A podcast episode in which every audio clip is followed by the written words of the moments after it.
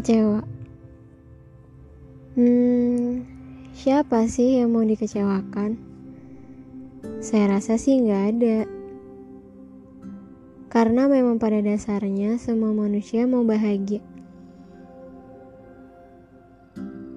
Kecewa dan bahagia adalah sepasang antonim yang sengaja diciptakan sebagai rasa. kita jadi ngerti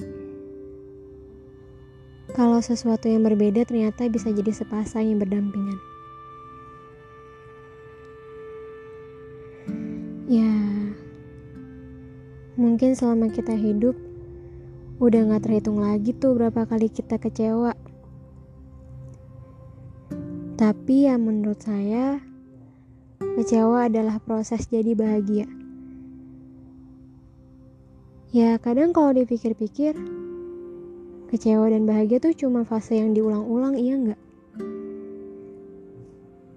Tapi hebatnya yang punya semesta Dia selalu punya cara untuk buat kita selalu belajar dan makin tegar dalam menghadapi kecewa lain yang mungkin akan datang. Hmm. Dan pelajaran itu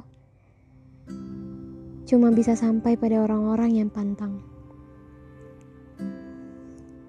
Bicara perihal kecewa, tenang, kamu bukan satu-satunya manusia Tuhan yang pernah dikecewakan kok. Kita semua, saya pun juga. Kecewa buat kita jadi dewasa dan bahagia adalah kabar baik untuk orang-orang yang gak pernah berputus asa dengan kecewa. Terima kasih.